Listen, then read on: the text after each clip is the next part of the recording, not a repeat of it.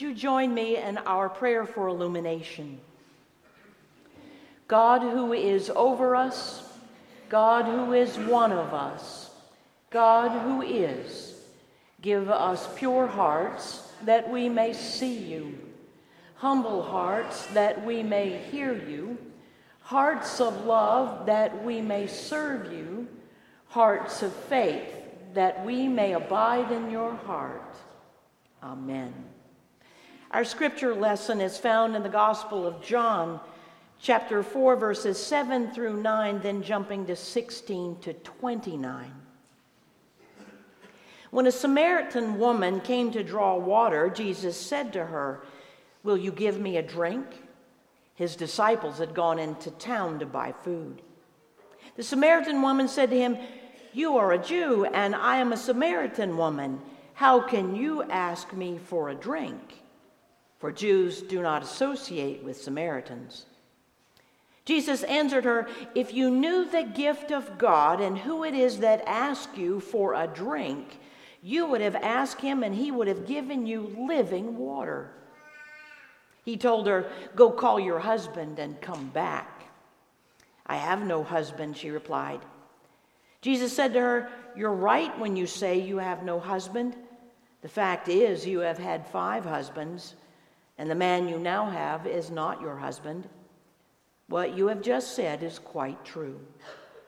Sir, the woman said, I can see that you're a prophet. Our ancestors worshiped on this mountain, but you Jews claim that the place where we must worship is in Jerusalem. Woman, Jesus replied, believe me, a time is coming when you will worship the Father neither on this mountain nor in Jerusalem. You Samaritans worship what you do not know. We worship what we do know, for salvation is from the Jews. Yet a time is coming and has now come when the true worshipers will worship the Father in the Spirit and in truth, for they are the worshipers of the Father seeks.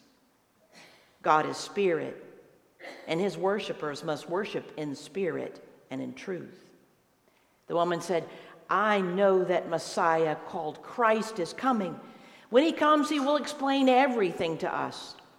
Then Jesus declared, I, the one speaking to you, I am he. Just then his disciples returned and were surprised to find him talking with a woman, but no one asked, What do you want? or Why are you talking with her? Then, leaving the water jar, the woman went back to town and to the people Come, see a man who has told me everything. Let's pray. Bless, O Lord, the words of my mouth and the meditation of all of our hearts. O Lord, our rock, our strength, and our Redeemer. Amen. Stella Bugby has written a week long series of articles entitled How to Raise a Boy. It's so easy, she says, to get it wrong talking to my son. Who wants to talk to their mother at 13? She likes to prime the pump for conversation by taking him out on errands or encouraging him to go for a walk. And occasionally, he will seek her out in the quiet of a corner of the house when she's folding laundry. And it's then she knows that he's got something to work out. She says, If I'm patient with him, I am rewarded with the questions, complaints, and fears of boyhood. A psychic and physical terrain so unfamiliar to me that I feel part anthropologist, part therapist, part ferocious mama lion wanting to fix, avenge, and study him in equal measures. She reports that the tone of the conversations are what's important, and that when they go back and reflect on what was said, oftentimes they can't remember what the conversations were about. Only that when they're together and they relax They begin to have real, frank conversations, and he begins to share fearful and dangerous things.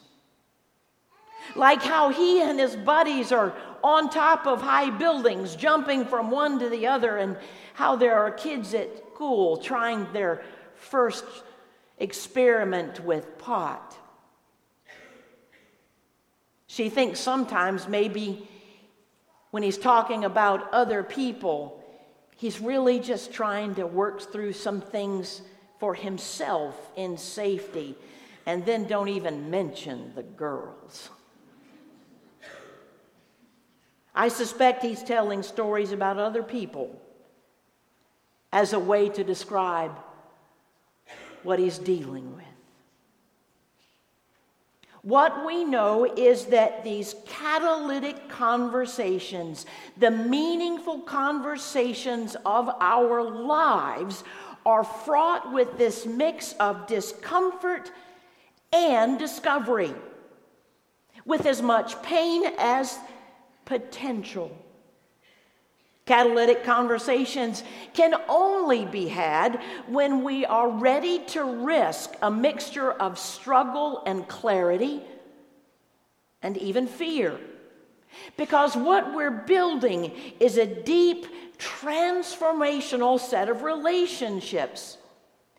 I want you to understand Jesus is about relationships and he's in them with all four feet. Jesus specializes in catalytic conversations filled with risk. Our story this morning is a perfect of example of whom Jesus is not supposed to talk with for double reasons. Good Jewish men don't speak to women in public, and then you add that she's a Samaritan. Don't even mention that she's at the well at the heat of the day, at the noon hour, when the other women will not come to avoid their stares and their chatter. You could add a few more reasons if you like. She's got a shady past, a reputation. But Jesus begins this conversation with her with an enormous amount of patience and care. In fact, in the early part of the conversation, Jesus and the woman at the well are speaking over each other. He's talking about living water and water that keeps you from being thirsty again. And she's talking about buckets and the need for cups and how do you get water that doesn't keep you thirsty anymore. It's doing this. And so Jesus stays in that conversation long enough to explain the metaphor and to never for a moment make fun of her or judge her inability to grasp the concept. Instead, he nudges her. He nurtures her like a parent teaching a child. He speaks simply. He speaks the truth. And in his way of speaking that truth to her, she is transformed. Isn't that the difference in a catalytic conversation? This conversation takes on power when Jesus begins to say, Tell me about your husband. And she, in this exchange, realizes this is a time for truth. She's honest. Jesus then is able to share the rest of her story, and somehow he does it in a way that is kind, it is patient, and incredibly compassionate because he wants to know her. He wants to connect with her. You see, for Jesus, truth is never a weapon. It is freedom and grace and restoration and promise and deliverance all wrapped up in one. This woman, her community, and their welfare matter to Jesus, whether or not they are nobodies. It's challenging news for those of us who think we are somebodies because it reminds us that the nobodies of the world are the somebodies in the eyes of Jesus. Maybe they're our neighbors, our strangers who walk up to our door. They're a group that needs a home to meet or a sense of welcome that is seldom offered. Jesus welcomes the outsider as the somebody he needs and wants to know. He wants a connection. Brene Brown has done a lot of study about connection and why connection is so hard. And she said, as a social worker for 10 years, you realize that connection is why we're here. It's what makes meaning and purpose in our lives. Doesn't matter if you talk to people who work in social work or mental health, abuse and neglect. What we know is that connection or the ability to feel connected is how you and I are neurologically wired. It's why we want and need each other. To her surprise, though, when she got into the research, there emerged a pattern. When you ask people about love, they'll tell you about all the heartbreak they've experienced. And when you ask people about belonging, they'll tell you about all the places where they've experienced being excluded. And when you ask people about being connected, they'll tell you about being disconnected. So quickly she stopped. She said she ran into this unnamed thing that was unraveling connection in a way that she'd never seen and didn't understand. And then she figured it out. It turns out to be shame. Shame is really easiest understood as the fear of being known and therefore disconnected. What if people know? What if people see? What if I'm not worthy to belong? Everywhere Jesus goes, he has a sense of this disconnected it. He knows it. He needs to be a part of being the restorer of wholeness and to understand shame. Whether it's this woman at the well, the woman who touched the hem of his garment in secret so as not to be known, if it's the blind man who isn't sure whether or not he needs to be healed, or if it's about people who need to stop fishing for fish, for dinner, and to learn how to fish for people instead to heal what hurts us, to end our shame, is where catalytic conversations begin. Well, what happens in a good one? Well, first, we recognize that Jesus and this woman at the well have this mutual, respectful conversation. He breaks all the rules in order to be respectful and speak to her. The conversation could have gone any numbers of ways, many of which would not have provided the same results. But it is in this frank, non judgmental way that Jesus is able to reveal who he is so that she can recognize who he is for her. It took real, quiet, deep conversation at a well to make it happen. It was mutual, it was reciprocal, and it was in regard for the other. Jesus needs some water, and she needs water only He can provide. This is where truthful conversation begins from that place of mutual vulnerability, a space where we recognize each party has something in the game and a little risk. I suspect that very few conversations begin with the expectation of vulnerability. Yet, catalytic conversations have to start there because it's the fundamental characteristic of our God. Jesus dares to imagine that this woman matters. Do you know that you and I matter to God? Sometimes it's hard to believe. Can we imagine a world in which everyone knew that they mattered? Would our world not be dramatically different? Jesus recognizes that an individual needs to thrive within community and can only do so when they're connected and valued. He's got to make some space for that, he has to make room for it in the world. Now, when you and I, who live in the West, think about a room, we think about walls and structures and space. And when we think nobody's in it, that the room is empty. Logical conclusion.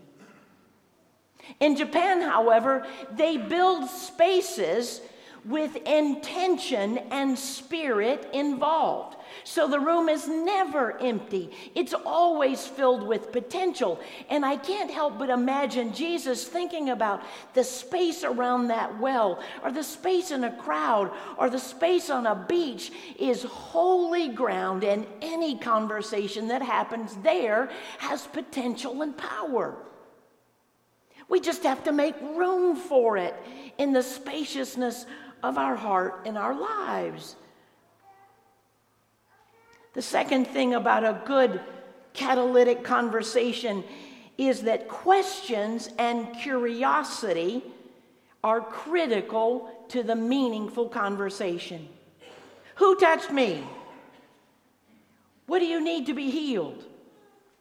Now, these are not questions that have to be decided by having the right answers. These questions are asked not just to be mannerly.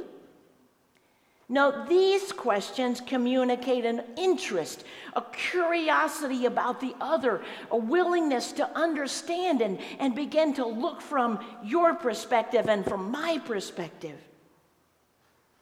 Jesus shares his knowledge of this invitation to the conversation that must take place is now going to be transformational because she moves from questions to thoughtful questions to questions that matter. Are you a prophet? Now, given this information, where are we to worship? And, and how do we worship in spirit and in truth? It's just blowing her mind. But look what happens next. It's the coolest thing ever. For the first time in all of Scripture, Jesus has made a connection with this woman, and you know what he does? He looks at her and says, You're looking for a prophet, for the Messiah? It's me. He hasn't told the disciples, he didn't reveal it in the temple. He told a woman at the well who didn't belong, who may have been the only one at the time to get it. Zalika Gardner is an educator. She's done a study on the power of listening, and she says the greatest enemy to the power of listening is certainty. Because certainty makes an assumption. The assumption that I know who you are, I know your type, I have a label for you, and I'm not afraid to use it. My sp- experience has already defined you. Arrogance. Not only do I know who you are, I've already decided about your life. Therefore, I will avoid you and avoid talking to you. You are irrelevant and therefore I don't have to listen. The enemy uh, of listening is also fear. The certainty of fear says, I'm afraid that listening to you may require something of me. It may require time and energy and discomfort. It may challenge my experience and therefore risk my sense of safety and my made up mind. Each moment I make a decision not to listen, I communicate to another that they are not worthy not of my attention, my time, and in fact, they don't even matter. Catalytic conversations anticipate the unworthiness and dig it out and claim us and love us. And then they bring about a change that's only possible in this conversation. The woman at the well goes from being shamed to becoming a witness. She goes from being dismissed to being a disciple, from being alone to being a sheep of Jesus' own fold. Now, notice what she says and what isn't said. When the woman recognizes Jesus, she leaves her buckets, runs into town, and says, Come and see, this man has told me everything I've ever done, and there are four words missing. But you heard him. Come and see this man who's told me everything I've ever done and loved me anyway. Everything she has done is a long list of sin. It's common knowledge to everyone. It's in front of her in the judgmental expressions and reactions of all her neighbors.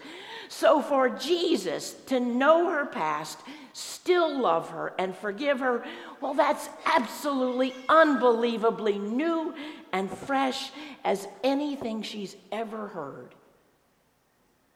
This man told her everything she'd ever done and loved her anyway.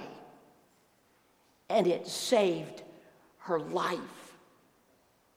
You see, there's a lot at stake, a lot to hand over in this metaphorical cup of living water.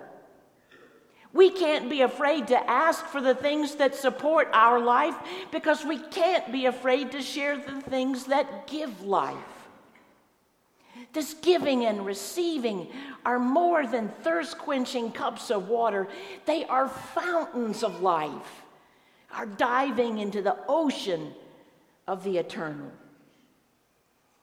So I got to ask you can we have catalytic conversations? We know we're hardwired for connection right here where we are. We know that we are glorious, wonderfully, and awfully fallibly and mixed up, made match batches of human messiness. We're a piece of work. So, why do we think we needed to be raised as flawless? Why do we raise our children to be perfect? When we hold those beautiful little girls this morning, our job is not to say, Look at her, she is absolutely perfect. It's not our job to keep her perfect. It's not our job to make sure that she makes the tennis team by fifth grade and Yale by seventh.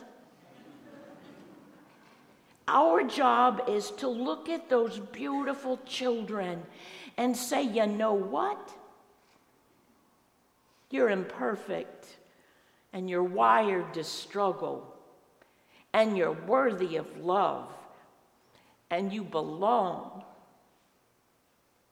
Our job is to make the holy space for them to figure it out, to wrestle life through, to be connected in a way that matters at home, at work, at school, in their lives in the world. You see, here's the thing. We've got these struggles. We are messy people, but there is holy room, the holy space of opportunity for messy people. There's promise. the catalytic conversations we have will have us facing ourselves with honesty and Jesus recognizing us with compassion, and there's the blessing. What we'll find out is that we belong. You and I, we are loved, and our joy and our mission and our creativity will be restored right there in the middle of our vulnerability and brokenness. You see, when we risk sharing a cup of living Jesus, a cup of living Jesus with another person, well, that's the thin place between heaven and earth, and that thin place disappears. It's where Jesus will share who he is, where you and I can kiss the face of God and drink from a cup that never, ever runs dry. You and me, the messy wees. God loves us and longs to be connected in a transformational way. Let's pray.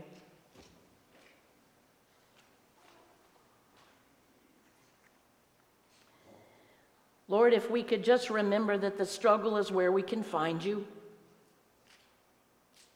that there's always holy space to work things out that your love is sufficient to heal and restore, and that our lives with you can be blessing regardless of the struggle. Talk with us, shake us, help us to share. Tell us who we are so that we can be honest and one with you. We ask it in Christ's name. Amen.